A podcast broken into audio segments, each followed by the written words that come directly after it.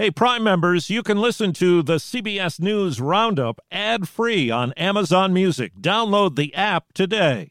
This spring, if you'd rather spend time enjoying your lawn instead of trying to keep it alive, there's good news. TruGreen is the easiest and most affordable way to get a beautiful lawn. All you have to do is water and mow, and they'll do the rest weed control, fertilization, aeration, and even some things you might not even think of. They'll do all of it, while you can do literally anything else. With TruGreen, you can have your lawn looking as good as a putting green. That's not hyperbole. TruGreen is the official lawn care treatment provider of the PGA Tour. TruGreen offers a satisfaction guarantee, and they have a verified best price promise, which guarantees you the lowest price with no compromise on quality. You do you. Let TruGreen do your lawn care. Visit trugreen.com to get the best lawn at the best price with the best people guaranteed. The president versus the doctor. Fauci and all these idiots. Fauci's a disaster. Me against the president. That's not helpful.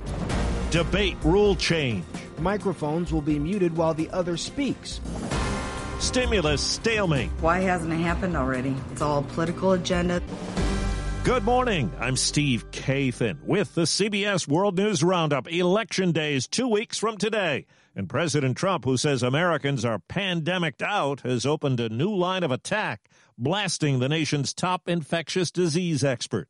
Here's CBS's Paula Reid. Biden wants to lock it down. He wants to listen to Dr. Fauci. President Trump attacked Dr. Anthony Fauci almost as often as he did his opponent. Sometimes he says things that are a little bit off. On a call with campaign staff, the president unloaded on the nation's top infectious disease expert and other scientists. People are tired of hearing Fauci and all these idiots, these people that have gotten it wrong. Fauci's a nice guy. He's been here for 500 years. Fauci's a disaster. The president continues to hold packed rallies despite cases rising across the country. People are pandemicked out. Fauci warns that worse days could be ahead and that we need to follow the science. We may be headed into some really more serious issues than we've experienced. Remember the first presidential debate? The New question Supreme is, Court Justice, the radical question- left. Will you Who shut is your- up, man? Listen, who is Well, CBS's Ed O'Keefe says a big change has been announced for Thursday's encounter. President Trump and Joe Biden will each get two minutes to respond to questions posed by the moderator.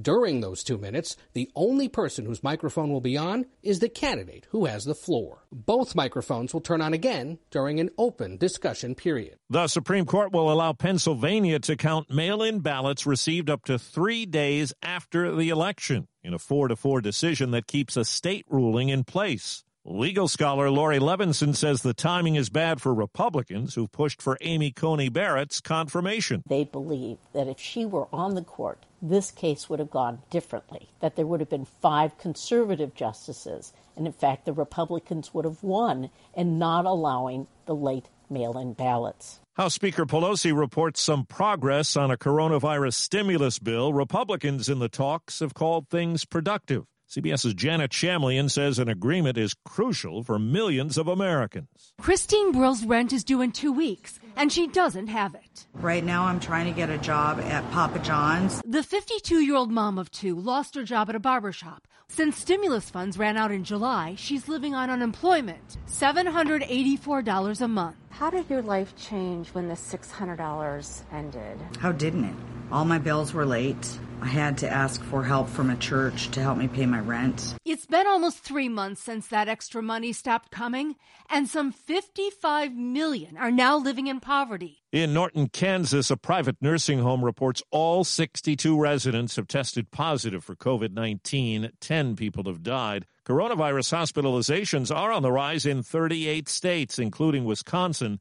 CBS's Adriana Diaz takes us inside a hospital in Madison. Nurse Katie Lanaway suits up to save lives. Good morning. She treats patients at University Hospital in Madison, where all three of their COVID units are now full. We had one hallway dedicated to COVID, and this entire unit became COVID. Statewide, hospitals are at 85% capacity and rising. I didn't have any COVID patients a couple of weeks ago, and now my whole service is COVID patients. Dr. Alexandra Wick says COVID patients coming in now have more severe symptoms than those who came in earlier in the pandemic. We're doing everything that we can for him, but he's still very, very sick. Nurse Lanaway wants Wisconsinites to get back to wearing masks and social distancing. Patient comes in and they openly and willingly tell you that they've been out at the bars. And you think about all the people that were probably in that bar with them and it's frustrating. Overseas, CBS's Vicki Barker in London tells us about a risky COVID study that's called a challenge trial. Healthy 18 to 30 year olds will be deliberately infected with COVID 19 in an attempt to speed up the process of evaluating the effectiveness of a trial vaccine. The company involved says it will take massive precautions to try to ensure no volunteer develops the potentially life threatening complications from the virus. Russia today denied allegations that it's launched cyber attacks on elections, American business businesses, next year's Olympics, even the Paralympic Games. Yesterday, the U.S. charged six suspected Russian hackers.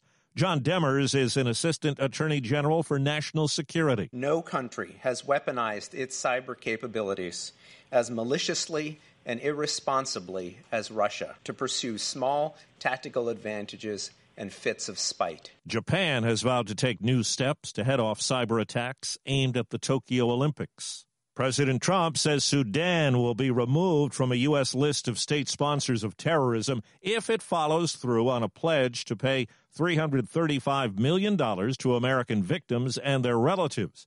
The deal has gotten mixed reviews from U.S. families. Well, we're learning more about that hiker who was found after being missing for 12 days in Zion National Park in Utah. 38 year old Holly Courtier's sister tells CBS News she injured her head on a tree. She was very dehydrated, and they found out she had a concussion and she couldn't move.